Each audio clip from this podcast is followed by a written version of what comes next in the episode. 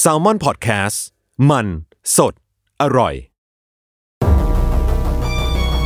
ฤษฎีสมคบคิดเรื่องลึกลับ สัตว์ประหลาด ฆาตกรรม ความลี้ลับที่หาสาเหตุไม่ได้ เรื่องเล่าจากเคสจริงที่น่ากลัวกว่าฟิกชั่น สวัสดีครับ ผมยศมันประพงศ์ ผมธัญวัฒน์อิพุดม นี่คือรายการ Untitled Case สวัสดีครับ สวัสดีครับ ยินดีต้อนรับเข้าสู่รายการ Untitled Case เอพิโซดที่ 28 ครับผม ครับผม เอพิโซด28 เนี้ยเรามากันในธีมเรื่องของมิชชั่นเนาะ อ่า ซึ่งก็เป็นมิชชั่นตอนที่ 3 แล้ว พี่ทันรู้สึกคุ้นเคยกับมันบ้างไหม ยากว่ะ ก็คือการเตรียมเรื่องมิชชั่นมันยากนะใช่ไหม ผม พี่ สารภาพเลยว่า โคตรยากเลยครับ เออเออเออ มันยากกว่าเรื่องธีมทั่วไปที่เราหากันอีกอะ เฮ้ยแต่แต่อันนี้ก็ต้องยอมรับว่ามันสนุก เออ ทั้งทั้งตอนหาข้อมูลเองตอนเขียนสคริปต์เองอะเราก็รู้สึกอินไปด้วยเว้ยแต่ว่าทุกครั้งที่มาเล่าอะโอ้โหโคตรเหนื่อยเลย เพราะว่าเราต้องลำลำดับเรื่องเนี่ยต้นกลางปลาย เออแต่มันก็ก็ทุกคนก็ดูน่าจะชอบดีนะ เออ เราคิดว่าก็สนุกดีอย่างที่เราบอกไปว่า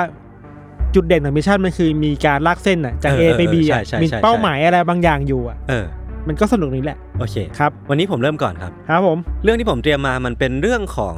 อลันทูริง อ่า พี่ธันเคยดูหนังเรื่อง Imitation Game ไหม เคยดูแต่ว่าจำเนื้อเรื่องไม่ค่อยได้แล้ว ยิงก็ไม่ต้องเล่าแล้วดิ จบเลยครับอ่ะครับกลับบ้านกันครับ Imitation Game อะพี่มันเป็นหนังที่ว่าด้วยเรื่องราวของอลันทูริง อืม ซึ่งภารกิจหลักในหนังนั่นน่ะมันคือการแก้ไขถอดรหัสอินดิกมาโค้ด อืม อินดิกมาโค้ดเนี่ยเดี๋ยวผมจะมาเฉลยอีกทีมันใน อืม ในตอนที่ผมจะเล่าต่อไปเนี้ยว่ามันคือรหัสอะไร และอลันทูริงอ่ะเขาโซฟปัญหาตรงนี้ได้ยังไง ซึ่งมันก็จะเป็นแกนหลักในการภารกิจที่ผมนำมาเล่าในวันนี้เนี่ยนะครับ บริบทคือว่า เออ ยังไงนะ มันคือเกิดขึ้นในช่วงไหนนะบนสงครามโลกค ช่ว รั้ ง งที่ ส ส ง อ ค ง รามโลกครั้งที่สอง โอเค เดี๋ยวผมขอเริ่มจากการเล่าประวัติตัวย่อของอลันทูริงก่อนละกัน ครับผม คืออลันทูริงเนี่ยครับเกิดเมื่อวันที่ 23 มิถุนายน ปี 1912 เกิดที่ลอนดอนเป็นคนอังกฤษ เป็นบุตรชายคนที่ 2 ของจูเลียส แล้วก็ซาร่าทูริง ครับ ในปี 1931 ครับพี่ เขาอายุได้ 19 ปี ได้ทุนศึกษาคณิตศาสตร์ที่ King's College ที่ที่เขาได้เกียรตินิยมอันดับหนึ่ง แล้วก็ได้รับแต่งตั้งให้เป็นนักวิจัยในปี อืม 1935 อืม แล้วก็ในปี 1938 พี่เขาได้ปริญญาเอกในวัย 25 ปี ที่ Princeton University ที่นิวเจอร์ซีย์อเมริกา ปอเอกยี่สิ เอบ อ ห้าปี เออ ก็คือคือ โคตร โปร เก่ง ไฟล์จากการเรียนเนี่ยก็รู้แล้วว่าเออ ไม่ธรรมดา มี ครับ ของ อ่า แล้วก็หลังจากที่เขาได้ปริญญาเอกอะครับ เขาก็กลับมาทำงานที่แคมบริดจ์อีกครั้งหนึ่ง ก่อนที่จะถูกดึงตัวไป โดยฐานทัพลับของ The Government Code แล้วก็ Cipher School อืม ก็คือมันเป็นตัวย่อของ GC and CS อะ อืมอืม จากชื่ออะก็คือ นั่นแหละมันเป็นฐานทัพลับของรัฐบาลอังกฤษที่มีหน้าที่ในการไขรหัสถอดรหัสเพื่อในการสงครามหรืออะไรก็ว่าไป คือตอนนั้นเนี่ยสงครามโลกครั้งที่สองมันเกิดขึ้นแล้ว ใช่ ใช่ปะ ใช่ แล้วก็คนนี้ก็อยู่ฝั่งอังกฤษฝ่ายสัมพันธมิตร ใช่ใช่ โอเค ใช่ คือไอ้ไอ้ที่ฐานทัพลับของ GC and CS เนี่ยครับ มันเป็นที่ที่เขาและทีมอ่ะต้องร่วมมือกันในการถอดรหัสที่ขึ้นชื่อว่ายากที่สุดในโลก อ่า ที่ชื่อว่า Enigma Code ครับ คือไอ้ Enigma Code เนี่ยพี่ ผมก็ต้องบอกก่อนว่ามันถูกสร้างมาจาก Enigma Machine เนาะ อ่า Enigma Machine เนี่ยมันก็เป็นเครื่องมือที่ถูกสร้างขึ้นมาครั้งแรกช่วงราวๆทศวรรษที่ 1920 ครับ จากนั้นก็ถูกพัฒนาต่อเนื่องเรื่อยมา จนกลายเป็นเวอร์ชั่น ที่ทหารนาซีใช้ในช่วงสงครามโลกครั้งที่สอง อืม ก็คือเขาอ่ะจะเอาไว้ส่งข้อความจากแผงหลังอ่ะจากทีมวางแผนอ่ะส่งวิทยุไปยังภาคสนาม ยังกองทัพที่กำลังจะต้องก่อสงครามหรือว่ากำลังจะสู้รบอ่ะ อ่า เพื่อบอกแผนอะไรบางอย่าง แล้วก็จะเอาข้อความนั้นอ่ะไปใช้ถอดรหัสจากเครื่อง Enigma Machine เพื่อออกมาเป็น Enigma Code เพื่อเป็นแผนร่วมกันอ่ะของทีมนาซี เอ อ่ะ อเหมือนเป็นสายซับ เออ สายซัพพอร์ต เออเออใช่ใช่ใช่ใช่ อ่า คือไอ้เครื่องเนี้ยพี่ด้วยความซับซ้อนของมันอ่ะ ครับ ไม่มีใครสามารถแฮ็กเข้ามาในยังวิทยุของนาซีได้ อืม เหมือนรู้แล้วว่าเขาพูดรหัสอะไรอ่ะ อย่างเช่น A B C X Q อืม แต่ว่าไอ้สมมุติว่าได้ข้อมูลตรงนั้นมา มันเอามาตีรหัสออกไม่ได้เว้ย อ่า มันไม่สามารถเอามาตีความได้ว่า อันเนี้ยเขาต้องการจะสื่ออะไร หรือว่าข้อความนี้มันแปลว่าอะไร นาซีกำลังวางแผนอะไรอยู่ ไม่มีใครสามารถรู้ได้ แปลว่ามันต้องเป็นข้อมูลที่สำคัญมากๆ ใช่ จนถึงถูกใส่รหัสแบบแน่นหนาขนาดนี้ถูก ใช่ ปะ ใช่ใช่ใช่ ในอีกทางหนึ่งถ้ามันแปลว่า ถ้ามันถอดได้เนี่ย อืม คือจบเลยนะ จบเลย เออ เกมจบเลย เออเออ เพราะว่านาซีอ่ะโดยทั้งกองทัพของเยอรมันเองก็คือมั่นใจ อ่า ไว้ใจในตัว Enigma Machine แล้วก็ Enigma Code ของเขามาก ๆ ครั ว่า บ ไม่มีใครสามารถแฮกได้ อ่า คือผมขออธิบายตัวอธิบายลักษณะของ Enigma Machine ก่อนแล้วกันครับ คือลักษณะของ Enigma Machine เนี่ยมันจะเป็นคล้ายแป้นพิมพ์ดีดพี่ มีแถบตัวหนังสือ A อืม ถึง Z สอง อืม แถบ ก็คือมีแถบบนกับแถบล่าง พี่ทานลองเสิร์ชรูปดูตะตามไปก็ได้นะ ครับ คือมันจะมีสองแถบที่เป็น A ถึง A ถึง Z แล้วก็ด้านบนมันจะมีตัวหมุนรหัส 3 ช่อง คล้ายๆ กับตัวล็อกกระเป๋าเดินทางอะครับ หรือว่า อ่า เป็นรหัสตู้เซฟอะที่มันจะมี อ่า 3 ช่อง อ่ามี มีตัวเลขให้สุ่ม 3 แถบ แล้วก็ด้านหน้าจะมีรูให้เสียบตัวเชื่อม 26 รูตามจำนวนตัวอักษร วิธีการใช้ก็คือง่าย ๆ เลยพี่ คือต้องเข้ารหัสให้ถูก แล้วก็นำข้อความหรือว่าตัวอักษรน่ะที่ได้มาจากการรับส่งจากวิทยุอ่ะเอามาพิมพ์ไปทีละตัวอักษร จนได้ออกมาเป็นประโยคที่อยู่เบื้องหลังรหัสนี้ จากนั้นก็จดไว้ไว้พี่ ก็คือทำไปเงี้ยไปเรื่อยๆ จนจนเข้าใจตรงกันอะว่า อืม ทางนู้นต้องการจะสื่ออะไร แล้วเราแปลออกมาว่าอะไร ตรงนั้นก็จะเป็นแผนที่ดำเนินการต่อไปโดยกองทัพ อืมแปลว่าทั้งสองฝั่งคนรับกับคนคนส่งเนี่ยจะเข้าใจแพทเทิร์น ใช่ ของไอ้สิ่งนี้อ ใช่ ยู่ ใช่สมมุติคำว่า hello อะพี่ อ่า คนที่ใส่รหัสเข้าไปใน enigma machine อะ อ่า มันจะออกมาเป็นคำว่า AXYUK อ่า ซึ่งคนที่ได้รับสารจากอีกฝั่งหนึ่ง ก็จะพิมพ์คำว่า AXYUK กลับเข้าไป อ่า และถอดออกมากลับเป็นคำว่า hello อีกทีหนึ่ง อ่า เออ โหมันเป็นซับซ้อนเหมือนกันนะ คือผมบอกว่ามันคือก็แค่การเข้ารหัสให้ถูกต้องใช่ไหมพี่ เออ แต่ว่าไอ้การเข้ารหัสให้ถูกต้องเนี่ยโคตรยากเลย เออ เดี๋ยวผมจะอธิบายว่ามันยากยังไงเนาะ คือเริ่มจากช่องรหัส 3 ช่องด้านบนก่อนอะที่ผมบอกว่ามันเป็นคล้ายๆ ตัวล็อกของกระเป๋าเดินทางอะคืออันนั้นอะตัวเลขที่อยู่ในแต่ละแถบอะ อ่า มี 26 ตัวเลข คือตั้งแต่ 1 ถึง ครับ 26 แล้วก็ช่องกลางก็เหมือนกัน ช่องซ้าย ช่องขวาก็คือมี 26 ตัวเลขให้สุ่มเหมือนกัน เพราะฉะนั้นตรงเนี้ยมันจะมีความเป็นไปได้มากสุดก็คือ 26 คูณ 26 คูณ 26 เป็นทั้งหมด 17,576 ความเป็นไปได้ แค่ช่องรหัส 3 ตัวเนี้ย เออยากจริง และจริงๆ แล้วอ่ะพี่ที่ผมบอกว่ามันเป็นแถบรหัส 3 ช่องอ่ะ อืม ข้างในนั้นมันสามารถเปิดออกมาได้ แล้วมันจะเป็นแบบแถบแถบแถบเป็นทรงกระบอก 3 อันเรียง ครับ ติดต่อกัน ซึ่งในชุดเซตของ Enigma Machine นะครับ มันมีให้เลือก 5 กระบอก ซึ่งคนที่จะต้องการเซตไอ้ไอ้เครื่องเนี้ยจะต้องเลือกออกมาจากใน 5 กระบอกนั้นนะเลือกออกมาแค่ 3 กระบอก อ่า แล้วก็ใส่เข้าไปใน 3 กระบอกที่ถูกต้อง เพราะว่าแต่ละกระบอกจะทำหน้าที่ไม่เหมือนกัน จะมีมีกลไกที่แตกต่างกัน เพราะฉะนั้นกว่าที่จะเซตไอ้ตัวรหัสสามอันบนเสร็จอะต้องเลือก 3 กระบอกจาก 5 กระบอก แล้วก็มานั่งหมุนตัวเลขให้ถูกต้องทั้ง 3 แถบอีก ซึ่งความเป็นไปได้ทั้งหมดมันจะประมาณ โอ้โห เป็นแสนความเป็นไปได้แล้วอะแค่ตรงนี้ตรงเดียวอะเออ คือดรสเตรชมาก็หาไม่เจออะ จากนั้นมาดูที่ช่องด้านหน้าพี่ ที่ผมบอกว่ามีรู 26 รู ครับ ไอ้ตรงเนี้ยมันเรียกว่าปลั๊กบอร์ดวิธีการทำงานของมันคือ เสียบสายที่มี 2 หัว เชื่อมต่อกันระหว่างตัวอักษร รู 26 รูเนี้ยมันจะมีตัวอักษรที่เป็นตัวกำกับว่ารูเนี้ยเป็นตัวแทนของตัวอักษรอะไร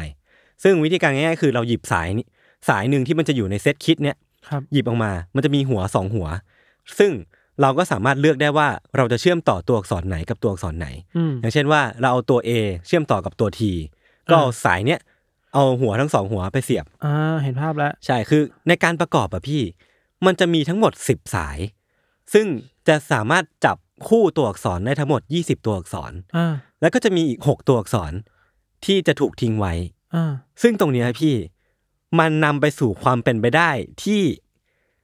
โคตรเยอะ พี่ลองเดาไหมว่ามันจะเยอะประมาณไหน แสนล้าน เฮ้ย เยอะกว่านั้น จริง คื เหรอ ตัวเลขอะมาที่มันจะต้องเป็นประมาณว่า 26 แฟกต์26 อ่า แฟกต์ก็คือ 26คูณ25คูณ24คูณ23ไปเรื่อยจนถึงหนึ่ง หารด้วยอะไรสักอย่างไม่รู้ที่ผมไม่เข้าใจหลักสมการตรงนี้เลยอ่ะ แต่ แต่า มันออกมาเป็นตัวเลขประมาณร้อยห้าสิบล้านล้าน ความเป็นไปได้ ตัวเลขมันจะเป็นหนึ่งห้าศูนย์เจ็ดสามแปดสองเจ็ดสี่เก้าสามเจ็ดสองห้าศูนย์ความเป็นไปได้ ไอการทำสงครามมา เนี่ย มันต้องขนาดนี้เลยเหรอวะ เออ เพราะว่า คือมันมันสามารถเป็นได้เป็นไปได้หมดตั้งแต่ว่า A สามารถจับคู่ได้กับทุกตัวอักษรตั้งแต่ A ถึง Z เออ มันมันเลยออกมาเป็นความเป็นไปได้ที่แบบโอ้โห เยอะแยะมากมาย นี่เราคิดถึงตอนเราเรียนวิชาเลขอ่ะ เออ เรื่องเขาเรียกว่าไง ความ วิ เป็นไปชาได้ ความไม่ได้อะ ใช่ นี่คือแบบโคตรแอดวานซ์เลย นะ เออใช่ แล้วคือจากที่ผมไล่เรียงมาทั้งหมด ตั้งแต่จำนวน 5 กระบอกที่ต้องเลือกออกมาสามกระบอก อ่า จำนวนตัวเลขที่ต้องสุ่มในแถบรหัส 3 อันบน รวมไปถึงจำนวนปลั๊กบอร์ดที่ต้องเสียบ มันเลยออกมาเป็นความเป็นไปได้ทั้งหมดประมาณ 158 ล้านล้านล้าน ความเป็นไปได้ โอ้โห คือ เห็นตัวเลขนี้แล้วอ่ะเป็นอลันทูริงก็ก็ปวดหัวอยู่อ่ะก็ปวดหมอง ก็ อะ ต้องมีทอบ้าง ก็เจ็บหัว เออ แล้วคือมันเป็นความเป็นไปได้ที่ต้องเรียงลำดับด้วยนะพี่ ครับ เพราะว่าในประโยคเดียวกันน่ะ ตัวอักษรเดียวกันมันไม่ได้ถูกแปลออกมาเป็นตัวเดียวกันนะ อย่างเช่นว่าในในคำคำหนึ่งอ่ะมีตัว M สองตัวอักษร M ตัวแรกอ่ะ อาจจะถูกแปลออกมาเป็นตัว O แต่ M ตัวที่สองอ่ะจะอาจจะออกมาเป็นตัว F ก็ได้อะ อ๋อ เพราะว่ามันขึ้นอยู่กับลำดับการกดเว้ย อ่าอ่า คือคนที่จะเอารับสารมาแปลต่อ ก็ต้องกดตามลำดับที่ถูกต้อง อ่ เพราะว่าทุกครั้งที่กดไปอ่ะกลไกที่อยู่ข้างใน Enigma Machine อ่ะก็จะเปลี่ยนไปตาม เพราะฉะนั้น โอ้โห ไม่รู้จะถอดรหัสของมันของมันออกมายังไงเลยอะ ไอ้ฝั่งที่ต้องรับรับโค้ดเนี่ย อืม เขายากเหมือนกันนะ ใช่ ต้อย่อาง มี พู ส ด ติ อย่าพูดถึงคนที่จะไปแฮกเลย เออ ไอ้คนรับก่อนอ่ะ เอ๊ะต้องมานั่งกด เอ๊ะตึก ยังไงต่อนะ ตึกแล้วคือทุกครั้งที่กดตัวเลขอะครับ อ่า ที่ผมบอกว่าจะมีแถบตัวอักษร A ถึง Z สองแถบเรียงต่อกัน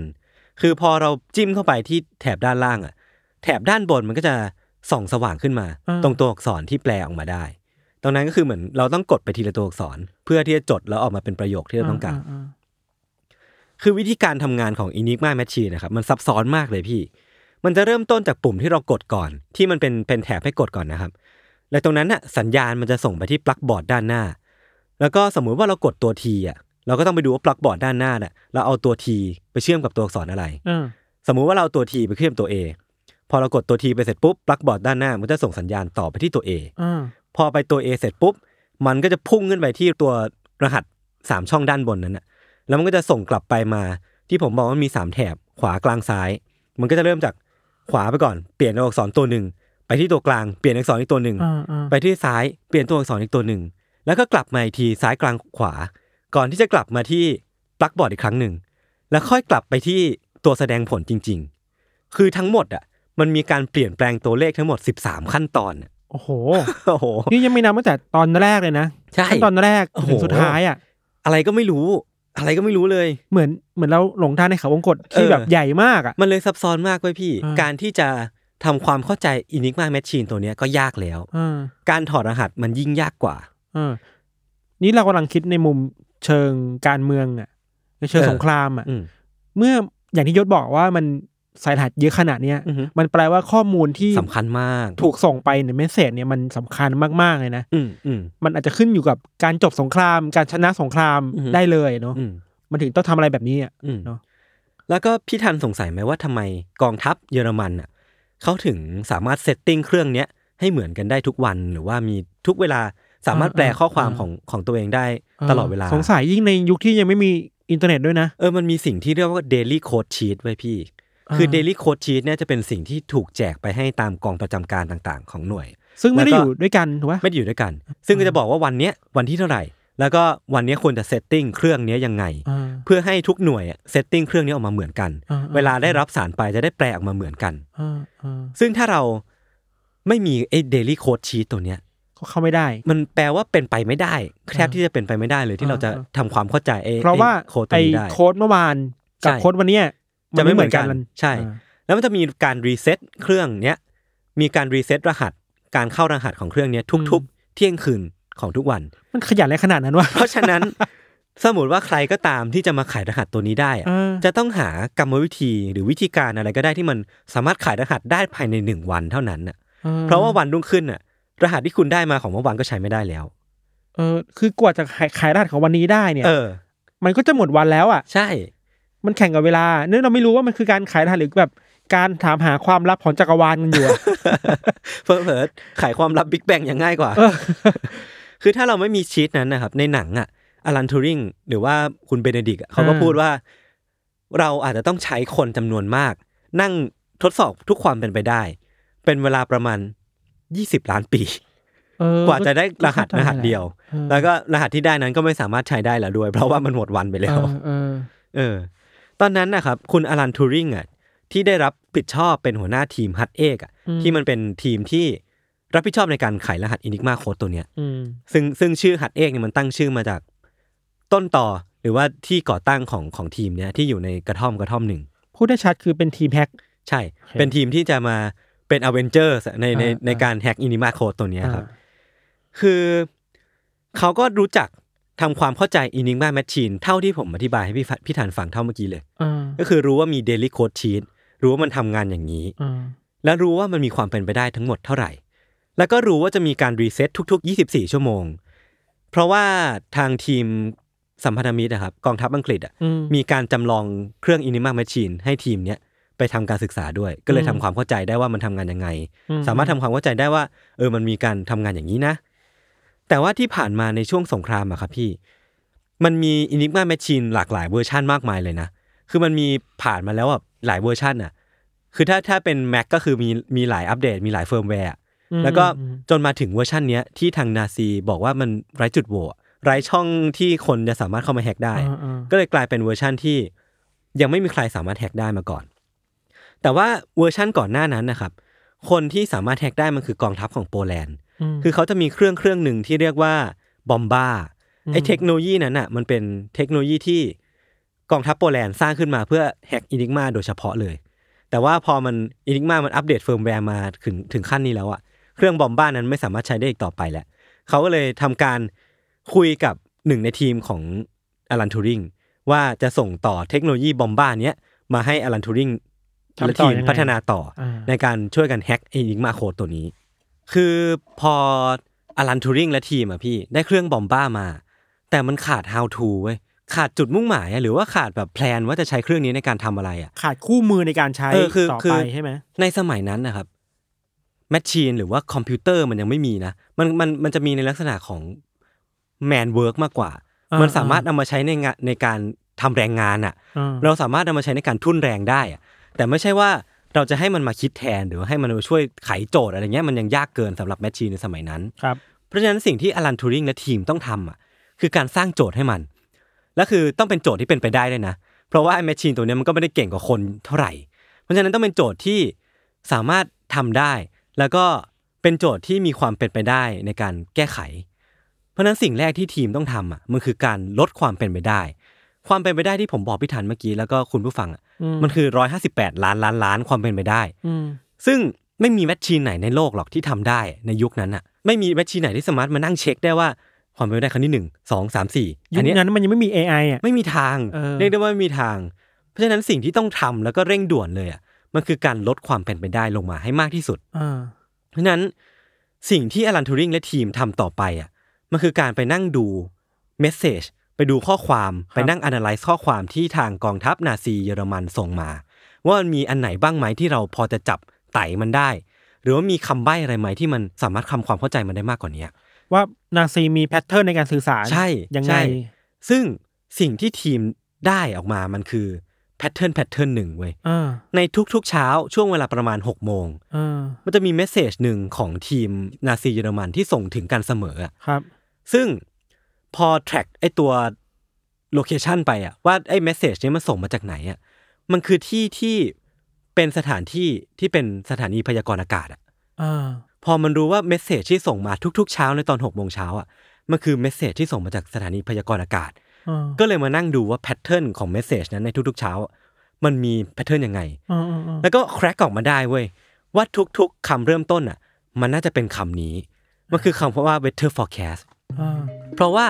การที่กองทัพนาซีเยอรมัน จะตีความได้ว่าเมสเซจนี้มันคือ weather forecast อะเขาก็ต้องบอกกันก่อนเลยตั้งแต่เริ่มต้นอะ อ่ ว่าเมสเซจนี้ยมันจะเป็น weather forecast นะ เพราะฉะนั้นถ้าจะสื่อเรื่องนี้ไปอ่ะ ใช่ มันก็ต้องเริ่มต้นด้วยคำนี้แหละ ใช่ อ่าอ่า มันก็เลยเป็นโมเมนต์ที่อลันทูริงและทีมอะรู้สึกปิ๊งขึ้นมาเป็นยูเรกาโมเมนต์ของทีมเลยอะ อ่า ว่าแบบ เอ้ย เราสามารถลดความเป็นไปได้นะ ไม่จำเป็นต้องไปถอดรหัสทั้งประโยค หรือว่าไปถอดรหัสทั้งข้อความ เราสามารถเลือกได้แค่ว่าเราจะถอดรหัสแค่คำคำเนี้ย อ่า ซึ่งความเป็นไปได้ที่เหลือ มันจะลดลงมาเยอะมาก อ่า ๆ แล้วก็มันจะมีจุดอ่อนอีกอย่างหนึ่งที่อลันทูริงและทีมสามารถไขออกมาได้ไว้ยพี่ อ่า คืออิจิงมาโค้ดมีจุดอ่อนอยู่ เวลาเราพิมพ์ตัวอักษรไปอ่ะ อย่างเช่นเรากดคำว่าทีไปอ่ะ มันจะไม่สามารถเข้ารหัสไปออกมาเป็นคำว่าทีได้ อ่า เพราะฉะนั้นมันไม่ไม่ไม่สามารถออกเป็นตัวซ้ำกับตัวเองได้อ่ะ แปลว่าเราถ้าเราพิมพ์ทีไป ปลายทางมันต้องไม่ใช่ตัวที มันจะเป็น A ตัวอื่น B C D หรือว่าตัวอะไรก็ได้ แต่ไม่ใช่ตัวมันเอง ติเออ แต่ต้องไม่ใช่ตัวมันเอง อ่าอ่า ฉะนั้นความเป็นไปได้ประกอบกับก่อนหน้านี้ที่ผมได้เล่าไป ครับ มันเลยเป็นเส้นทางที่มีความหวังอะเหมือนเป็นแสงสว่างปลายอุโมงค์ที่อลันทูริงและทีมสามารถไปต่อได้ อ่า ฉะนั้นเขาก็เลยตั้งโจทย์นี้แหละ ให้กับบอมบ้าแมชชีนที่เขาได้รับมาจากกองทัพโปแลนด์ แต่อย่าลืมว่าทุกๆ เที่ยงคืนนะครับนาซีจะทำการเปลี่ยนรหัสนะ อ่า เพราะฉะนั้น ทำให้คำตอบของอลันทูริงอ่ะว่าเขาจะโซฟปัญหานี้ยังไงอ่ะ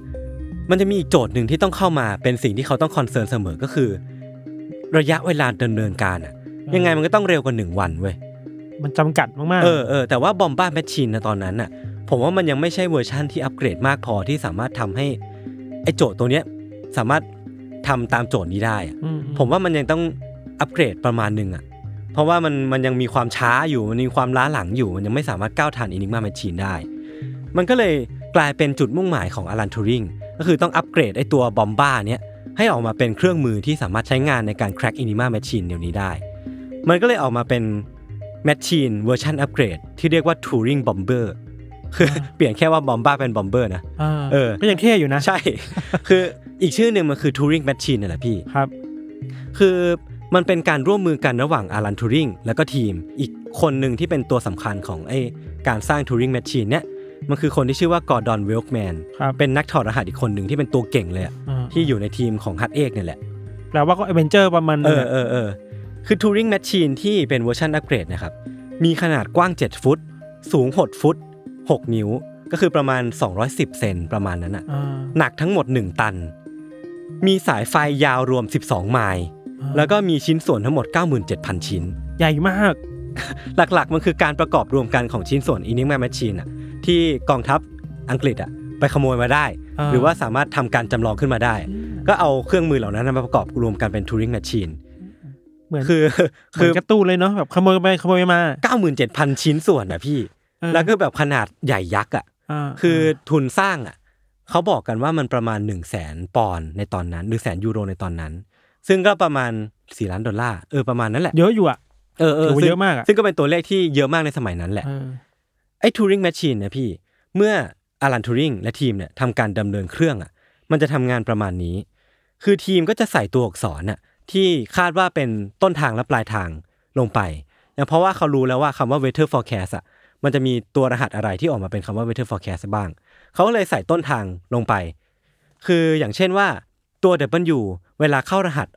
มันจะออกมาเป็นตัว T เขาก็สามารถกำหนดปลายทาง แล้วก็ต้นทางให้ตัว Turing Machine นี้ได้ ซึ่งมันจะฟิกตลอดใช่ไหม ใช่ ฟิกสำหรับวันนั้นว่า ใช่ แล้วมาอยู่เท่ากับทีประมาณนี้ ก็คือตามลำดับที่เขา อ่า แคร็กออกมาได้เนี่ยแหละ อ่า พี่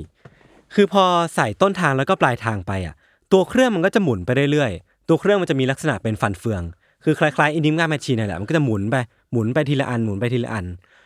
ไอ้การหมุนนั้นอ่ะ มันคือการเช็คความเป็นไปได้เว้ย คือมันจะไล่เช็คไปทุกๆ ความเป็นไปได้ เช็คไปเรื่อยๆอะแล้วก็ตัดช้อยออกอะว่าไอ้ความเป็นไปได้นี้ไม่ได้ ความเป็นไปได้นี้ไม่ได้ แล้วก็ตัดไปเรื่อยๆ จนเหลือความเป็นไปได้เพียงหนึ่งเดียว อ๋อ จากนั้นเครื่องก็จะหยุดลง จากนั้นอลันทูริงและทีมก็จะได้วิธีการเข้ารหัสที่ถูกต้องของอินิมาแมชชีนในวันนั้น แล้วก็ไอ้รหัสที่ถูกต้องนั้นน่ะสามารถเอาไปแปลข้อความทุกข้อความที่กองทัพนาซีส่งถึงกันได้ทั้งหมด เราอยากรู้ว่าแล้วไอ้ระยะเวลาในการโปรเซสมันเนี่ย ประมาณ 20 นาที โห เออ คือ โอ้โห เรียกได้ว่าจากร้อยห้าสิบแปดล้านล้านล้าน ความเป็นไปได้อะ เก่งเหมือนกันนะ เหลือแค่ยี่สิบนาทีในการกระบวนการทำอ่ะ เออเก่งว่ะ เออ คือ คือ ไม่มีทางที่คนอย่างเราจะทำได้แน่นอนอะ ใช่ จะต้องเป็นคนที่มีเป็นปูชนียบุคค ล จากนั้นนะพี่วิธีการเข้ารหัสนั้นน่ะ ที่ได้ออกมาจาก Turing Machine ตัวเนี้ยก็จะถูกส่งต่อไปให้ยังหน่วยงานต่างๆ อืม แล้วก็พอมัน effective อย่างเงี้ย พอมันเป็นผลงานที่เชื่อถือได้อะก็จะมีการผลิต Copy ไอตัว Turing Machine เนี้ยประมาณ 210 กว่าเครื่อง อ่า ถูกส่งต่อไปยังหน่วยประจำการต่างๆ ของกองทัพเอ่อของทัพอังกฤษ อ่า เพื่อให้สามารถแปลข้อความของกองทัพนาซีเยอรมัน ได้ทันท่วงที อ่า มันมีบทความหนึ่งบอกว่าช่วงพีคของ Turing Machine เนี่ยมันสามารถแปลข้อความของนาซีได้ประมาณ 3,000 ข้อความต่อวัน ซึ่งผมคิดว่าก็โหเยอะมากเลยนะ มันมันครอบคลุมมากเลยแหละว่า เออ ทุกๆ ข้อความที่นาซีส่งถึงกันน่ะ แปลว่ากองทัพอังกฤษอ่ะจะรู้ข้อความนั้นด้วยอะ อ่า เหมือนสมัยนี้ก็คือเหมือนแอบไปอยู่ในสกายพอด้วยอะ เข้าไปอยู่ในดิสคอร์ดคนอื่น เออขอ ขอแอบไปอยู่ ขอแอบไปฟังด้วยอ่ะ แล้วก็ คิดว่ามันสร้าง Impact ต่อสงครามสัมพันธมิตรกับนาซีเยอรมันได้ประมาณหนึ่งเลยอ่ะ ก็คือผลลัพธ์สุดท้ายก็คืออย่างที่เรารู้กัน ในปี 1915 นาซีเยอรมันก็เป็นฝ่ายแพ้สงครามไป แล้วก็ในบทความที่ผมไปอ่านมาครับ เขาบอกว่า Turing Machine เนี้ยคาดว่าว่ากันว่า ย่นระยะเวลาสงครามไปได้ทั้งหมดประมาณ 2 ปี โห แล้ แล้ว ว ก็ สองปีเนี่ยความสูญเสีย เออ เยอะมาก เขาน่าจะช่วยชีวิตคนไปได้มากมายมหาศาลน่ะ เป็นเทคโนโลยีที่ช่วยชีวิตคนได้จำนวนมาก อันดับต้นๆ แทบจะมากที่สุดในโลกเลยก็ว่าได้นะ เออเออ เออ เท่เนาะ อืม เหมือนเวลาเรามีสงครามเราชอบมองถึงแค่ฝั่งกองหน้า ใช่ แต่กองหลังเนี่ยเอฟเฟกตีฟมากเลยนุ้ย คือผมต้องยอมรับว่าไอ้อินิกมาแมชชีนอ่ะแค่จะทำความเข้าใจมันอ่ะก็ยากเลยเว้ย เออ ดูจากการที่ผมเล่าในวันนี้ก็ได้ เออเออเออ คือผมก็ต้องยอมรับว่าวันนี้ผมอาจจะถ่ายทอดออกมาได้ไม่ดี แต่ว่ามันเป็นเพราะว่าอินิกมาแมชชีนเนี่ยมันยากจริง ๆ เออ แล้วก็ มาฟังเรายังยากเลย มันกลายเป็นว่าสิ่งที่อลันทูริงและทีมทำมันกลายเป็นสิ่งที่สำคัญมากๆ แล้วก็เป็นสิ่งที่ไม่ใช่ทุกคนที่จะทำได้ เอออ อืม เขาก็น่าจะเป็นคนที่อินสปายคนในรุ่นต่อๆมาเยอะเหมือนกันเนาะ ใช่ครับ ใช่ใช่ใช่ ยิ่งเราช่วงหลังแบบคนที่เป็นแฮกเกอร์อะไรเงี้ย เออ เฮ้ยเรามีโปรเจกต์เพื่อกอบกู้อะไรบางอย่างด้วยกั ไอ้ น คำว่าถอดรหัสมันเซ็กซี่เนาะมันดูแบบ เออ ฉลาดอ่ะ คนที่จะถอดรหัสได้คือคนต้องต้องเป็นคนฉลาดอ่ะ ยิ่งภาษาอังกฤษอะดีโคดอะ เอ้ยเท่ โคตรเท่เลย เออ ในปี 1945 พี่พอสงครามจบลงอ่ะ ทูริงก็ได้รับการยอมรับนะในฝีมือ เขาก็ได้รับรางวัลพระราชทานจากราชวงศ์อังกฤษไป ในฐานะการรับใช้ชาติในช่วงสงคราม แต่เนื่องด้วยโปรเจกต์อินิกมาครับสำหรับใครที่ดูในหนังอ่ะก็จะรู้ว่าโปรเจกต์อินิกมาเนี่ยมันเป็นโปรเจกต์ที่ อืม เป็นความลับขั้นสุดยอดอ่ะการรับรางวัลของอลันทูริงอ่ะก็ไม่ได้รับการเผยแพร่ ก็ไม่ได้เป็นการที่รู้จักโดยคนทั่วไปสักเท่าไหร่ เพิ่งมารู้ทีหลัง ใช่ ก็คือ อ่า เพิ่งมาเผยแพร่เมื่อประมาณโอ้ย จบสงครามมา 20 30 ปีอ่ะ เพิ่งมารู้กันอ่ะว่ามีโปรเจกต์นี้เกิดขึ้นอ่ะ แล้วมีคนที่เป็นมันสมองเลยปะ ใช่ เป็นคนที่แบบคอย อืม คอยเก็บข้อมูลให้อยู่แบบ ใช่ โอ้โหโคตรจำเป็นเลยเนาะ ชีวิตต่อมาจากช่วงนั้นนะครับ ของอลันทูริงอ่ะ เขาก็ได้ทำการวิจัยค้นคว้าอย่างต่อเนื่อง ในปี 1950 อ่ะ เขาได้เขียนงานวิจัยเรื่อง Computer Machinery and Intelligence ซึ่งคุยกันเรื่อง AI อ่า บอกว่า AI จะสามารถพูดได้ คิดได้มีชีวิตได้เหมือนมนุษย์ แล้วก็เขาก็นำเสนอไอเดียให้คิดเสียว่า AI อ่ะมีสมองเหมือนเป็นเด็กคนหนึ่งอ่ะแล้วก็นักวิทยาศาสตร์หรือว่าคอมพิวเตอร์ไซเอนติสอ่ะมีหน้าที่ในการป้อนข้อมูล หล่อหลอม AI เด็กคนนั้นอ่ะ ม ให้ออกมาเป็นมันสมองที่สามารถคิดแทนเราได้ อืม มีชีวิตของมันได้ คือมันเป็นแนวคิดที่ล้ำมาก ๆ เลยนะสำหรับในปีหนึ่งมันก็ร้อยห้าสิบอ่ะโหเจ็ดสิบปีที่แล้วอ่ะ แต่เขามีแนวคิดเรื่อง AI เหมือนกับปัจจุบันอ่ะ เรียกได้ว่าเป็นคนที่โห ล้ำยุคล้ำสมัยมากอ่ะ ยังไม่ต้องพูดถึง AI ก็ได้อะ อืม แค่อาการคิดวิธีการเหล่านี้อะ ใช่ ในการดีโคดมันเหล่าเนี้ย อืม โหมันง่ายเลยนะเว้ยแล้วคนหนึ่งต้องอยู่กับหมกมุ่นกับข้อมูลทั้งวันน่ะ อืม เราคิดว่าการทำงานของทีมนี้มันอยู่ภายใต้ข้อจำกัดเยอะมาก แรง อืม กดดันเยอะมากเลยอะ อืม คือโอเคแหละในสในยุคสงครามโลกมันมันมีความสูญเสียเกิดขึ้นในทุกนาทีอ่ะ อืม มันแข่งกับเวลาเลยนะมันแข่งกับชีวิตคนด้วยนะ อืม มันจริงๆทีมก็แบกอะไรไว้เยอะมากอ่ะ เออ ซึ่งเออแต่สิ่งที่เขาทำมันก็เก่งอ่ะน่าชื่นชมอ่ะ อืมอืมแต่ว่าความน่าชื่นชมของอลันทูริงอะพี่ คือก็จบลงได้ด้วยไม่ดีเท่าไหร่ คือในบั้นปลายของชีวิตของอลันทูริงอะครับ ในปี 1952 ทูริงอะเขามีความสัมพันธ์กับเด็กหนุ่มคนหนึ่งอายุ 19 ปี ครับ สำหรับใครที่ไม่ได้ดูหนังมาก่อน ก็จะขอ FYI ไว้ตรงนี้ว่าอลันทูริงเขามีเป็นเกย์เนาะ ครับ เขามีพฤติกรรมแบบโฮโมเซ็กชวลก็คือมีความรักความชอบในเพศเดียวกัน อืม แล้วก็ในหนังอะก็จะมีการพาดพิงไปถึงเรื่องของคริสโตเฟอร์เพื่อนที่เป็นเด็กหนุ่มในวัยเด็ก ซึ่งเขาก็มีความรักความชอบคริสโตเฟอร์คนนี้นี่แหละ ครับ ในปี 1992อะครับ เขากำลังมีความสัมพันธ์กับเด็กหนุ่มคนหนึ่งอยู่ อายุ 19 ปี ซึ่งก็ได้ชวนมาหลับนอนด้วยแหละ ที่บ้านของเขาอะแต่ว่าเด็กหนุ่มคนเนี้ยกลับไปชักชวนเพื่อนเข้ามาขโมยของในบ้านอลันทูริง อ่า ก็คือชวนเพื่อนมายกเขาเนี่ยแหละ อ่า คือพอทูริงอ่ะเรียกตำรวจมา เขากลับโดนจับข้อหาอีกข้อหาหนึ่งไว้ยพี่ อ่า ก็คือมีข้อหา มีพฤติกรรมไม่เหมาะสมจากการเป็นโฮโมเซ็กชวล ยุคนั้นยังมีกฎหมายแบบนี้อ ในยุคนั้นน่ะ การที่คนอังกฤษอ่ะจะเป็นโฮโมเซ็กชวลอ่ะ หรือว่าจริงๆ คนทั่วไปแหละ โฮโมเซ็กชวลมันยังไม่ถูกยอมรับสักเท่าไหร่อ่ะ อ่า แล้วก็กลายเป็นคนที่มีพฤติกรรมแบบเนี้ย จะเป็นคนที่มีพฤติกรรมไม่เหมาะสม อ่า แล้วก็มีกฎหมาย มีมาตรการอะไรมารองรับ ใช่ไหม แบบจริงจังเลยอ่ะ ซึ่งสิ่งที่อลันทูริงได้รับในตอนนั้นอ่ะ คือเป็นสองทางเลือก ทางเลือกแรกคือจำคุก อีกทางเลือกหนึ่งคือ เขาต้องได้รับการฉีดยาบำบัดอะหรือว่าได้รับการเทคยา ซึ่งอลันทูริงตอนนั้นนะครับ เขากำลังหมกมุ่นกับโปรเจกต์อะไรบางอย่างอยู่ เขาก็เลยเลือกที่จะไม่ติดคุก แล้วก็ต้องเลือก รับเทคยาไป อืม ซึ่งยาที่เขาได้มันคือการฉีดยาเข้าไปในเส้นเลือดอะมันคือการฉีดฮอร์โมนอะ เออ รวมถึงยากินด้วยนะ คือพอฉีดฮอร์โมนเข้าไปเสร็จปุ๊บอะทำให้เขามีหน้าอกอะซึ่งหน้าอกนั้นนะมันไม่สามารถหายไปได้เว้ย เออ แล้วก็มันส่งผลให้เขาเกิดอาการสติเลื่อนลอย เกิดการอาการไม่อยู่กับเนื้อกับตัว เออออ เขาไม่สามารถโฟกัสกับงานได้อะทั้งทั้งที่เขาเป็นวีรบุรุษคนหนึ่งก็ว่าได้นะ ที่สามารถทำให้ฝ่ายสัมพันธมิตรชนะสงครามอะแต่เขากลับถูกปฏิบัติเยี่ยงนี้อ่ะ ก็เป็นเรื่องที่น่าน้อยใจประมาณหนึ่ง สุดท้ายเขาก็ตัดสินใจฆ่าตัวตายในปีหนึ่งมันก็ร้อยสิบสี่ เออ ด้วยการกินยาพิษ คือเมื่อไปตำรวจไปถึงที่เกิดเหตุนะครับอลันทูริงก็นอนเสียชีวิตอยู่บนเตียงเนาะ แล้วก็ด้านข้างของเตียงก็จะมีแอปเปิลที่กัดไปแล้วครึ่งหนึ่ง เออ วางไว้อยู่ ซึ่งในแอปเปิลนั้นก็จะมีส่วนผสมของไซยาไนด์ เอออ ม ฆ่าตัวตาย ใช่ ก็เลยเป็นเรื่องราวของวีรบุรุษคนหนึ่งที่ทำคุณประโยชน์มากมายให้กับประเทศชาติของตัวเอง รวมไปถึงฝ่ายสัมพันธมิตร แต่บ้านปลายเขาก็ถูกปฏิบัติด้วยไม่ค่อยดีเท่าไหร่ ใช่ใช่ใช่เพียงแค่ว่าเขาเป็นเกย์ เออ ซึ่งมันก็ไม่ได้ทำร้ายใคร มันไม่ได้มี เออเออ ส่งผลเสียต่อใคร ก็น่าเศร้าแหละ อืมอืม แต่ว่าสิ่งที่เราทำได้คือก็ต้องยกย่องเขาอะ ใช่ ในฐานะที่เป็น คนคนหนึ่งที่ทำให้สงครามโลกมันจบลงได้เร็วขึ้นกว่าเดิม เออ ช่วยเซฟชีวิตคนไปมากมาย ใช่ใช่ แล้วก็เป็นอัจฉริยะที่ทำให้สร้างคุณูปการเยอะมากเลยนะเราคิด อืม ว่าเนาะ อืม แล้วเราคิดว่าสิ่งที่โทดิงทำกับทีมทำมันทำให้เกิดนวัตกรรมอีกต่อมาเยอะเลยอะจากการต่อยอดแบบเนี้ย ทูริงแมชชีนนะครับ มันเป็นต้นแบบก็ว่าได้ เป็นต้นแบบของคอมพิวเตอร์ที่เราใช้กันในปัจจุบัน อืม แล้วก็อารันทูริงเองเนี่ย ก็เป็นบิดาแห่งคอมพิวเตอร์ไซน์ ม ก็คือเป็นคนที่มีบทบาทสำคัญมาก แล้วก็มีทูริงอวอร์ดที่ตั้งชื่อตามอารันทูริงเองอะ ครับ ทูริงอวอร์ดนี่มันเหมือนเปรียบเหมือนโนเบลของสาขาคอมพิวเตอร์ไซส์เลยอะคือใครที่มีวิทยาการทางเทคโนโลยีทางคอมพิวเตอร์ ก็จะมีการจัดอวอร์ดเนี้ยให้รางวัลกับคนเหล่านั้น อืม ก็คือเขาเป็นคนที่มีอิ f ฟ u e n c e กับวงการนี้ แล้วก็ อ่าๆ ต่อโลกประมาณมากมหาศาล อ่ ประมาณหนึง อ่เวลาพูดถึงไอ้พวกการแฮกกันน่ะ อือฮึ เราชอบนึกถึงสตอรี่แบบที่สายลับระหว่างสงครามอ่ะ อือฮึ สงครามโลกที่สองรัสเซีย ที่ตอนนนสู้กับเยอรมันหรืออ ม อังกฤษอยู่กับรัสเซียสู้เยอรมัน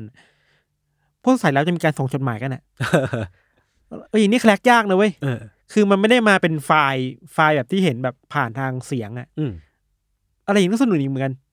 เราคิดว่ามันจะมีความพยายามหลอกกันน่ะ เราไปเคยดูสารคดีอันหนึ่งมันมีการใส่เลเยอร์ให้จดหมายอ่ะ เออเออ สมมุติว่าออริจินอลอยู่ท้ายสุดอ่ะ อ่าฮะ มันจะมีการเคลือบยา อ๋อ เคลือบยาชั้นหนึ่ง แล้วก็เขียนทับอีกชั้นหนึ่ง เออ แล้วเคลือบอีกชั้นหนึ่งอ่ะ เออ คือมันเคลือบไปเคลือบมา คือ อือฮึ เออมันสงครามมันต้องวุ่นวายขนาดนี้เลยเหรอวะ มันเป็นชีวิตคนอ่ะ มันเป็นเรื่องของการเมืองเป็นเรื่องของ เออ อำนาจ เออ ซึ่งมันเป็นเรื่องที่ใหญ่ขนาดที่ว่าต้องมานั่งคิดรหัสอะไรมันยากวุ่นวายขนาดนั้นด้วยเหรอเนี่ย ซึ่งดีสุดคือ ก็ไม่ต้องทำสงครามมันครับ เออดีสุด ไม่ต้องมานั่งถอดรหัสให้วุ่นวาย ครับ จริงๆมันมีดีเทลอีกเยอะแยะมากมาย ครับ แต่เดี๋ยวไว้ค่อยเล่าตอนต่อๆไปแล้วกัน ครับ เรื่องของผมก็มีประมาณนี้ครับ แล้วก็ไปเตรียมฟังกันว่าพี่ทันจะเอาเรื่องอะไรมาเล่ากันในเบรกหน้า ไปพักฟังเบรกโฆษณากันก่อนครับผม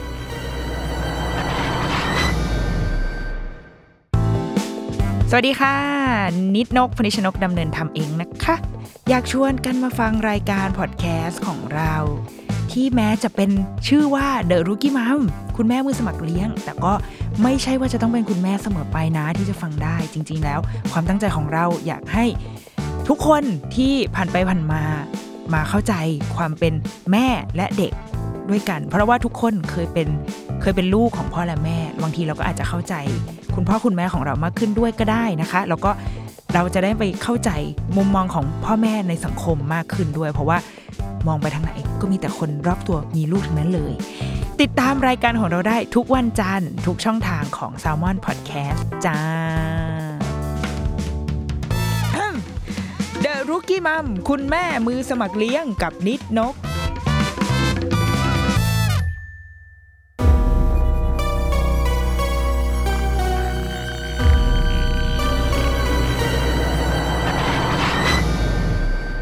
โอเคครับ กลับมาในเบรกที่สองนะครับ เรื่องของเราเนี่ย มิชชั่นของเราในยยศ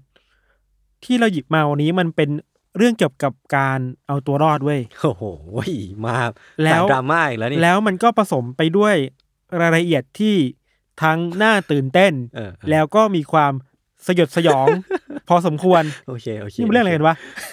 คือ ทุกคนที่รอฟังไม่ทันน่ะก็น่าจะคาดเดาได้ แล้วแหละ คาดหวังได้แหละว่ามีเลือดมีเลือดแน่นอน ผมก็ไม่ใช่คนแบบนั้น โอ้โหไม่ใช่ไม่ใช่ โอเค เรื่องนี้มันเกิดขึ้นในปี 1972 ครับ ครับผม มันมีทีมนักกีฬารักบี้ทีมหนึ่งครับ ครับ อยู่ในประเทศอุรุกวัย อ่าฮะ เขาชื่อทีมว่าโอคริสเตียนครับ อือฮึ ตามกำหนดการเนี่ยเขามีคิวที่จะต้องไปแข่งขันในประเทศชิลี อืม ซึ่งต้องนั่งเครื่องบินไป อืม จากข้อมูลที่เราไปหามาเนี่ยครับ ทีมนี้เขาออกเดินทางจากสนามบินในอุรุกวัยเนี่ย ครับ ในวันที่ 12 ตุลาคมปี 1972 ครับ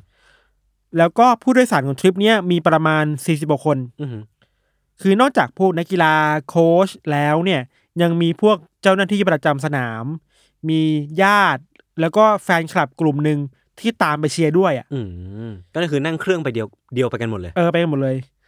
แต่ว่าด้วยสภาพอากาศที่มันไม่ค่อยดีครับ มันทำให้เครื่องบินเนี่ยมันต้องไป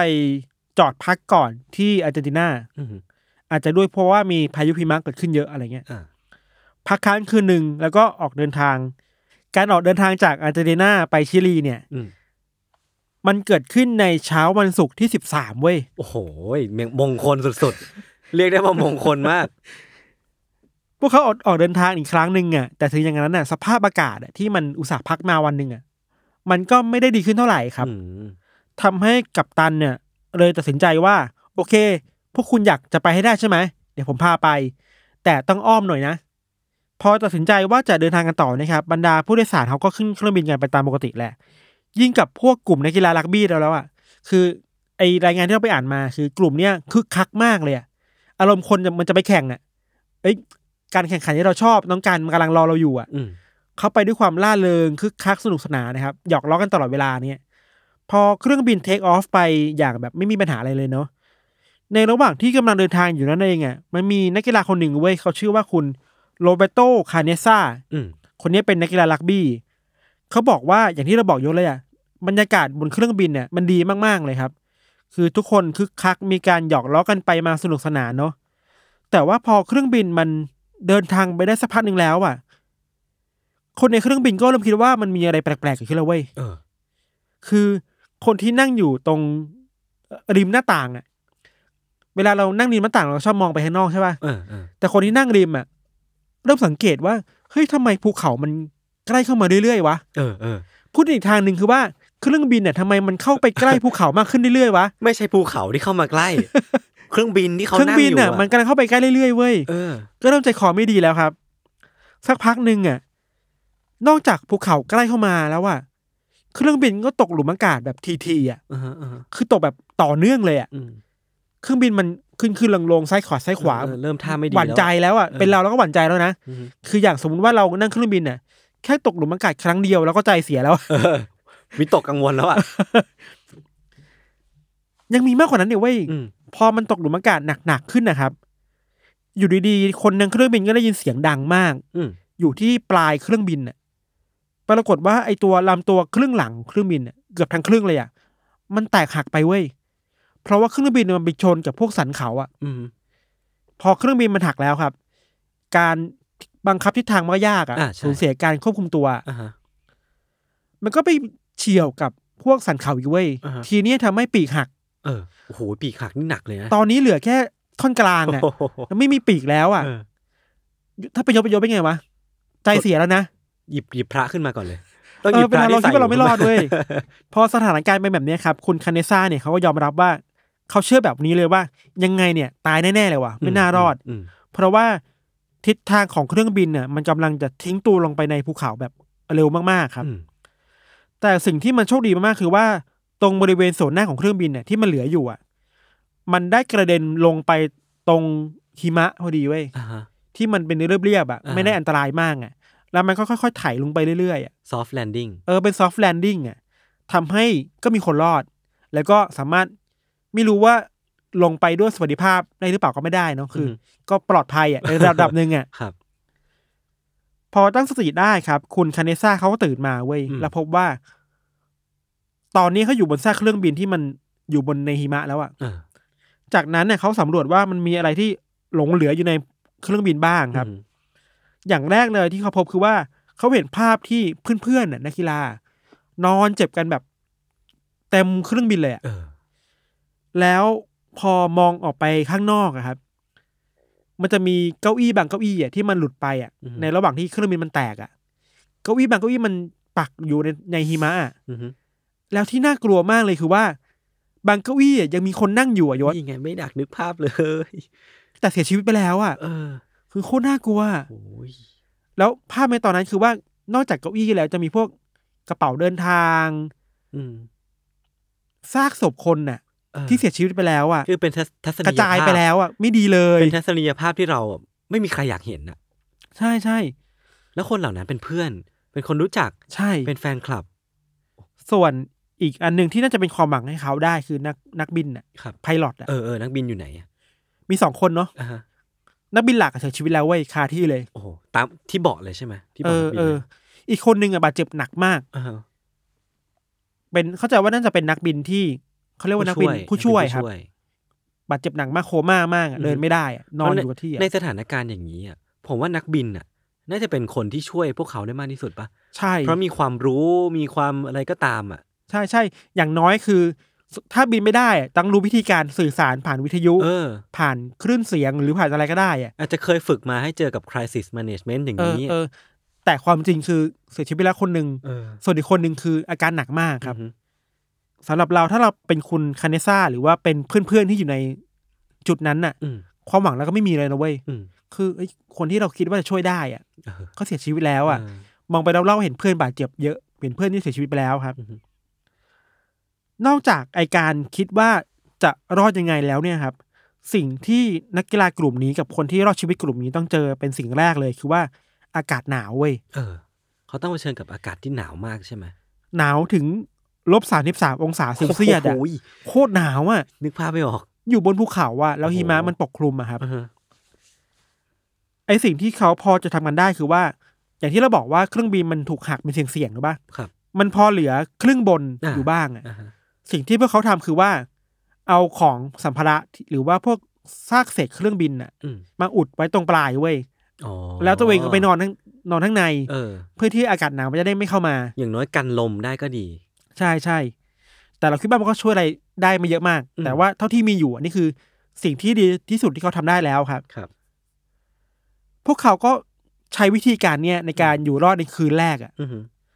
แต่พอตื่นขึ้นมาในตอนเช้าเว้ย คุณคาเนซ่าก็พบว่า ตลอดคืนที่ผ่านมา มีคนเสียชีวิตเพิ่มอีกห้าคนในเครื่องบินน่ะ อ่าอ่าน อกจากเป็นคนที่บาดเจ็บอยู่แล้ว แล้วว่าทนชีวิตบาดแผลไม่ไหวอะยังมีคนที่เสียชีวิต เพราะว่าทนอากาศหนาวไม่ได้อะ ก็คือแบบขนาดรอดมาแล้วอะรอดมาด้วยกันแล้ว ก็ยังค่อยๆ ตายไปทีละคนใช่ไหม อืมอืมมันน่าเศร้าอ่ะ เออ เราอาจจะต้องอธิบายเพิ่มเติมนิดหน่อยครับว่า ในสภาวะที่มนุษย์เราอยู่ในกลางอากาศที่มันหนาวมากๆ แบบเนี้ย อือฮึ ลบสามสิบสามองศาเซลเซียสเนะครับ ร่างกายเราอ่ะ มันจำเป็นต้องเผาผลาญแคลอรี่เยอะมากเลยนะเว้ย อืม เพื่อให้แคลอรี่อ่ะมาทำให้เราอบอุ่นน่ะ อือฮึ เพราะฉะนั้นน่ะไอการที่จะหาแคลอรี่ได้ มันแปลว่ามันต้องหาของกิน อืม พวกเขาเลยไปควานหาว่ามันมีอะไรเหลืออยู่บ้างครับ อืม พวกตามสัมภาระ พวกตาม พวกเคาน์เตอร์เก่าๆอ่ะเคาน์เตอร์ที่มันเคยอยู่บนเครื่องบินน่ะ อืม แต่ว่าแทบไม่เจออาหารอะไรที่มันเป็นหลักเป็นแหล่งเลยครับ อือฮึ สิ่งที่พอจะหามาได้นะ มันคือช็อกโกแลตอ่ะ โอ้โห มีบุหรี่ อ่าฮะ มีไวน์ประมาณนี้เองอ่ะ อืมอืม คือของที่กินกันเล่นๆบนเครื่องบินน่ะ เป็นเป็นสแน็คอะเป็น appetizer ใช่ใช่ใช่ซึ่งจริง ๆ แล้วนะครับพอเขารู้ความจริงแบบนี้ว่ามันไม่ค่อยมีอะไรเหลือ อือฮึ มันมีอันหนึงที่เราคิดว่าเออเขาเก่งมากเลยเว้ยคือเขาพยายามมาตอบโจทย์ว่าเราจะกินน้ำยังไง อืม เขาไปเอาหิมะมา แล้วเทใส่ในขวดไวน์น่ะ อ่าฮะ ในขวดไวน์ที่มันแบบมีรูแหลมๆอะ เออเออ เอ้ยเขาเรียกว่าไงขวดยาวๆอ่ะใหญ่ๆอ่ะ ครับ แล้วปล่อยให้มันละลายอ่ะ อ๋อ แบบให้มันเป็นน้ำแล้วก็แบ่งกันกินอ่ะ เออ อันนี้เราคิดว่าเออก็เก่งมาก เออ มีเซนส์มีเซนส์ในการเอาตัวรอด ใช่ แต่ว่าคนเราอะยศ อืม น้ำอย่างเดียวมันไม่พออ่ะ เออ ใช่ มันต้องการอาหารนะครับ เขาก็กินช็อกโกแลตไปอ่ะ อืม เรื่อยๆ พอพอประทังชีวิตไปได้นะ อือฮึ แต่จุดเปลี่ยนสำคัญเลยคือว่า เวลาผ่านไปแล้วเจ็ดวันน่ะ อือฮึ หลังจากที่เครื่องบินมันตกอะครับ พวกเขาได้ยินผ่านไอ้วิทยุที่มันยังพอส่งสัญญาณได้อะ อืม ว่าทีมกู้ภัยที่เคยออกมาช่วยเหลือพวกเขาในตอน อืม ที่วันแรกๆอะ อือฮึ เขาตัดสินใจว่าจะยุติภารกิจตามหาแล้วเว้ย อ้าว คือหาไม่เจอแล้วอ่ะ เออ อันนี้เราวิเคราะห์เองว่ามันยากหลายอย่าง อย่างแรกเลยคือว่าสภาพอากาศยากเว้ย เออ อันที่สองคือว่าเครื่องบินมันเป็นสีขาวอ่ะ โอ้ แล้วเวลามันไปตกอยู่บนหิมะ ตรวจจับได้ยาก มันมองหายากอีก อ่า อะ ฮะ เราคิดว่ามันก็น่าจะประมาณนี้เนาะ อือหือน อกจากว่าทีมกู้ภัยจะยกเลิกภารกิจแล้วครับ พอเวลาผ่านไปอีกหน่อยอ่ะไอความหวังที่คนเรามันจะมีชีวิตอยู่อะมันเริ่มลดลงว่ะ อืม โดยเฉพาะว่า นักบินผู้ช่วยที่เราบอกว่าเป็นความหวังเดียวอาจจะสามารถเสียชีวิตเว้ย โอ้โห คือคนที่น่าจะมีความรู้มากที่สุดในการเอาตัวรอดในเวลานั้นน่ะ ไม่อยู่แล้วครับ อ่าฮะ ของกินก็ไม่มีแล้วอ่ะกินได้แค่น้ำอ่ะ ช็อกโกแลตก็เริ่มหมดไปอ่ะ อืม สูบบุหรี่เนี่ยก็ว่าก็ก็ได้ไงก็ไม่ได้อะไรมาก สูบตนวัน เออสูบแก้เครียดอ่ะ แต่ว่าก็ไม่รู้เพราะว่าอะไรเว้ย ในสภาพแบบเนี้ยนะครับ มันมีนักกีฬาคนหนึ่งครับ เขาชื่อว่าคุณนานโดพาราโด ครับ อยู่ดีๆ เขาก็โพร่งขึ้นมาในวงสนทนาเว้ย อือฮึ ว่า เฮ้ย ถ้าเราจะไม่ตายอะสิ่งที่เราทำได้คือ ไปกินนักบินคนนั้นกันเถอะ เออ กินนักบินคนที่เพิ่งเสียชีวิตกันเถอะ เออ ซึ่งอันที่จริงแล้วอ่ะ มันมีบทสัมภาษณ์ที่ในภายหลังเขาบอกว่า แต่ละคนที่เหลือรอดอยู่อ่ะ อ่าฮะ ก็มีความคิดนี้อยู่ในสมองนะเว้ย แต่แค่ไม่กล้าพูดออกมา ไม่กล้าพูดออกมา เพราะคิดว่ามันจะผิดศีลธรรม เออ มันจะแย่ไปหรือเปล่าอะครับ อืม แต่พอคุณพาราโดเนี่ยพูดขึ้นมา มันกลายเป็นการปลดบทล็อกคนอ่ะ เป็นการปลดล็อกเลยว่า เออ ก็ได้นี่หว่า เออก็ได้นี่หว่ามีคนเห็นด้วยอะ เออ เพราะฉะนั้นน่ะทั้งหมดก็ตัดสินใจว่า โอเค ไปกินกัน ครับ ไอข้อมูลที่เราไปเจอมาเนี่ย อันนี้ค่อนข้างน่ากลัวนะครับ คือว่า ไอการกินศพนักบินของคนที่เหลือรอดอยู่เนี่ยเขากินทุกอย่างเลยวายศ อือหือ พูดถึงคือ กินเนื้อหนังอ่ะ เออ กินอวัยวะภายในอ่ะ เออฮะ บางข้อมูลอันนี้เราไม่ชัวร์ว่าจริงหรือเปล่า คือกินสมองด้วยอ่ะ โอ้โห คือกินทุกอย่างจริง ๆอ่ะ แล้วผ่านกรรมวิธีอะไรปะ ไม่ผ่าน ดิบ ดิบ อื้อหือ มันมีความเชื่อว่า ถ้าเราบอกเอาเนื้อมนุษย์ไปเผากินน่ะ อืม พลังงานมันจะลดลงเว้ย อ๋อ แต่อันนี้เราไม่รู้ว่าจริงหรือเปล่าแต่ว่ามีคนที่เชื่อแบบนี้ใน อ่าฮะ ที่เป็นผู้รอดชีวิตนะครับ ครับ แต่แฟกต์คือกินกันเยอะมากอ่ะ อืม แทบ กินกันจะทุกคนน่ะ แทบจะเหลือแค่กระดูกเลยก็ด้วยซ้ำอะครับ ครับ ตัดภาพมาไอตัวคุณคานเนซ่าที่เราบอกตอนแรกที่เขาอยู่บนเครื่องบินเนาะเขาก็มีคนหนึ่งที่เห็นด้วยกับแนวทางนี้เว้ย อืม แล้วในเวลาต่อมาเนี่ย พออาหารมันหมดลงอ่ะเขาก็เป็นอีกคนหนึ่งที่เสนอว่า อืม นอกจากนักบินแล้วอ่ะ เราไปขุดศพ เพื่อนๆที่เราฝังไว้อ่ะ อืม ขึ้นมากินต่อเถอะ อือหือ เพื่อที่จะรอดชีวิตให้ได้ครับ ทุกคนทำอย่างนั้นด้วย คุณคาเนซ่าเขาบอกว่า สิ่งที่เขาทำเพิ่มเติม อืม จากจากกรณีแรกอ่ะ อืม คือเขาพยายามเอาของที่มันเป็นมีดมีดมีคมอ่ะ อ่าฮะ พวกชิ้นส่วนของเครื่องบินที่มันมีคมอะครับ อืม มาหั่นศพเป็นชิ้นๆน่ะ อืม แล้วก็แบ่งเพื่อนกินน่ะ คือตอนแรกอาจจะใช้วิธีการแบบตัดเองง่ายๆอะ อ่าฮะ เอามือตัดอะไรเงี้ย แต่คราวนี้คือ เริ่มมีเครื่องมือแล้วในการ เออ กินเพื่อนน่ะ ก็คือมันกลายเป็นสิ่งที่ต้องทำ แล้วพอ เออ กลายเป็นสิ่งที่ต้องทำมันก็คือเหมือนกับเกิดการเรียนรู้ว่าจะทำยังไงให้มันเอฟเฟกตีฟมากที่สุดอะ ใช่ คุณคาเนซ่าเขาบอกว่าไอการกระทำครั้งนี้ครับ มันเหมือนกับเป็นฝันร้ายอ่ะ อืม ที่อยู่ในชีวิตของเขามาตลอดเลยอะครับ ครับ และตลอดเวลาที่เขากินศพเพื่อนตัวเองอ่ะ ตัวเขาเองอ่ะก็รู้สึกเจ็บปวดมากเหมือนกันนะ เออ มันน่าจะเศร้ามากเลยนะ เราคิดดูสิสมมติว่าเราต้องกินยศอ่ะ เออ แล้วเราเพิ่งเห็นหน้ายศอ่ะ เออ เพิ่งอัดรายการด้วยกันอะแล้วผมตาย แล้วพี่ติดเกาะอยู่ เออ เพื่อนที่รู้จักกันน่ะ เพื่อนร่วมงานน่ะ เออ คนที่กินข้าวด้วยกันทุกวัน เออ ซ้อมด้วยกันทุกวัน อืม ต่อไปเขาจะมาอยู่ในท้องเราแล้วอ่ะ เชี่ย เราต้องกัดเนื้อเขาอะ โคตร ผมว่าอ่ะพี่ หด การ หู่ ที่ นะ การที่เนื้อไปอยู่ในท้อง กับการที่จะต้องฉีกเนื้อมากัดอะอันไหนมันลำบากใจกว่ากันวะ พอกันเลยอ่ะน่ากลัวเหมือนกันเลยอ่ะ เออ คือไอ้นอกจากภาพที่มันน่ากลัวแบบนี้แล้วครับ ในการกินเพื่อนน่ะ อืม จุดเปลี่ยนอีกครั้งหนึ่งอ่ะมันเกิดขึ้นในวันที่สิบเจ็ดหลังจากที่เครื่องบินตกนะครับ ครับ มันเป็นตอนกลางคืนเว้ยในระหว่างที่พวกเขากำลังหลับกันอยู่อ่ะ อืม อยู่ดีๆเขาก็ได้ยินเสียงดังมาก มันเหมือนมีกองทัพอะไรสักอย่างอ่ะ อืม กำลังวิ่งมาหาทางพวกเขาเว้ย อืม เขาตกใจมากเลยวิ่งออกมาจากเครื่องบินเพื่อมาดูอะปรากฏว่ามันคือหิมะถล่มเว้ย โหย ที่ลงมาจากข้างบนน่ะ เพราะซ้ำกำซัด เหตุการณ์เนี้ครับมันทำให้เครื่องบินของเขาอะจมลงไปในหิมะอีกครั้งหนึ่ง ครับ แล้วผู้คนก็กระจายกันไปทั่วเลยอะ เออ ไอการหิมะถล่มเนะครับ มันทำให้มีคนเสียชีวิตเพิ่มเติมอีก 8 คนน่ะ โอ้โหน่าสงสารนะ ที่สำคัญคือว่าไอแพ็คของกินน่ะเนื้อคนที่เขาแพ็คกันไว้อ่ะ อืม มันก็หายไปอีกแล้วอ่ะ ก็โดนหิมะถล่ม โดยหิมะถล่มอ่ะมันคืออย่างที่ยศบอกมันคือเคราะห์ซ้ำกรรมซัดอ่ะ เ เช้าวันรุ่งขึ้นนะครับพวกเขาก็ทำอะไรไม่ได้นอกจากขุดเอาหิมะออกจากเครื่องบินอ่ะ อืม คือเครื่องบินมันเป็นเหมือนบ้านเขาไปแล้วอ่ะ มันกลายเป็นที่พักพิงอ่ะ เออ แต่ว่าโจทย์สำคัญในตอนนี้คือว่าอาหารไม่มีแล้ว อืม ทำไงดี พวกเขาเลยตัดสินใจได้ครับว่า พอมันถึงวันที่หกสิบเอ็ดหกสิบเอ็ดนะ โอ้โหอยู่มาหกสิบกว่าวัน หกสิบกว่าวันน่ะตัดสินใจได้ว่าเขาจะไม่รอความช่วยเหลือแล้วเว้ย อ่าฮะ เลยมีคนที่อาสาว่าจะออกไปข้างนอกอ่ะ ต้องไปหาเองแล้วแหละ อ่าฮะ โดยคนที่ออกไปตัดสินใจว่าจะออกไปข้างนอกคือคุณคาเนซ่าคุณพาราโดเลยสองคนเนี่ย ครับ แล้วก็มีอีกคนหนึ่งชื่อว่าคุณวิซินตินนะครับ อือฮึ สามคนเป็นทีมที่จะอาสาไปขอความช่วยเหลือจากภายนอก จากทั้งหมดกี่คนนะพี่รู้ป่ะ ตอนแรกคือประมาณ 45 คนน่ะ เออตอนนี้เหลือกี่คนแล้ววะ น่าจะประมาณ 30 คนได้อะสามคนนี้ตั้งเป้าหมายไว้ว่าจะออกเดินทางไปเรื่อยๆเว้ย อืม เพื่อให้ไปเจอผู้คน แล้วเพื่อไปบอกว่ามันมีคนที่เครื่องบินตกอยู่นะไปขอความช่วยเหลือมาครับ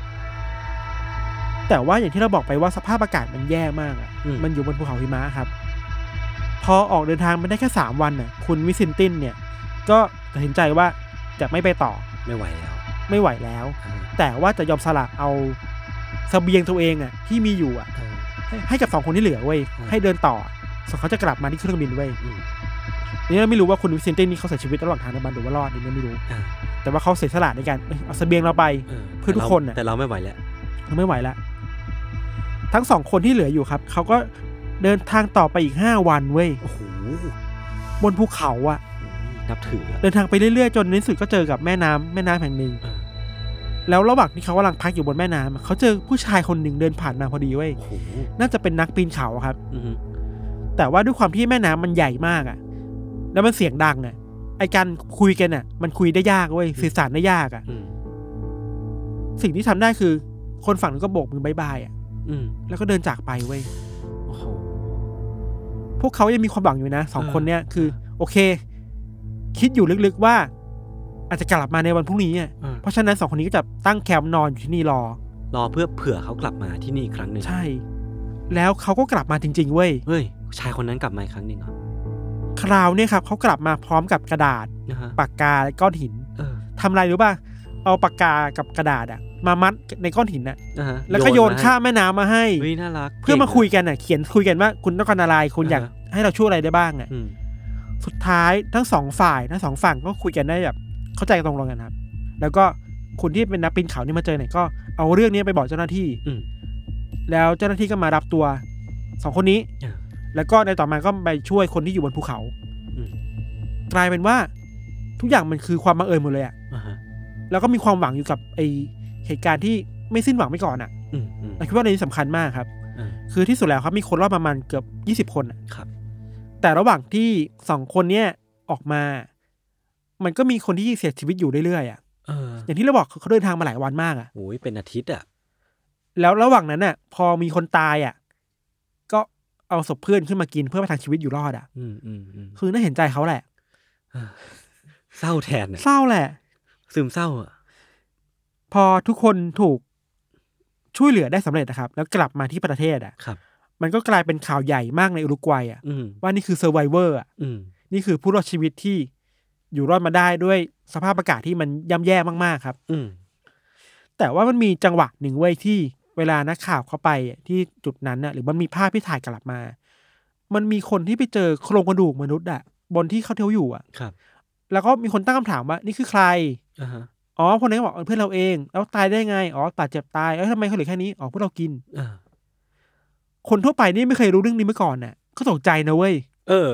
นี่คือการกินคนเหรอ เป็นเราเราก็ตกใจ ใช่ไหม แต่เป็นความตกใจที่เราไม่ได้ไปจัดเขานะสำหรับผมนะ ผมคิดว่าเขาเป็นการกระทำเพื่อเอาตัวรอดอ่ะ เออ โอเคแหละ มันมีกลุ่มหนึ่งที่ไม่จัด เออ แต่ว่าพอกระแสข่าวเรื่องการรอดชีวิตมันเบาบางลงอ่ะ ครับ มันเริ่มมีอีกกระแสหนึ่งที่มันขึ้นมาแทนคือการประนามคนเหล่านี้อะ เออ ว่ากินเพื่อนเพื่อประโยชน์ตัวเองอ่ะ เอ้าแต่ มันมี เขา คนที่ไม่เข้าใจอยู่ไง เออ อันเนี้ยเราคิดว่าน่าสงสาร อืม มันมีคนที่รอดชีวิตออกมาแล้วให้สัมภาษณ์ครับว่าเขาว่าเขาบอกว่า เขาไม่อยากให้ผู้คนจำว่าเขา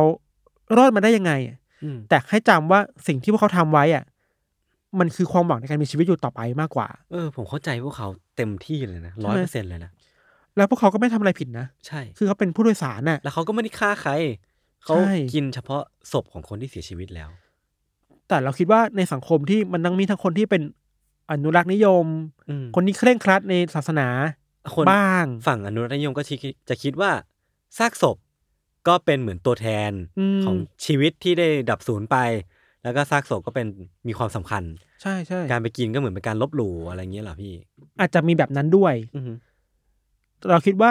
ปัญหาแบบหนึ่งคือเวลาสื่อในอุรุกวัยอะ อืม เอาเรื่องนี้ไปพาดหัวข่าวอะนะ อืม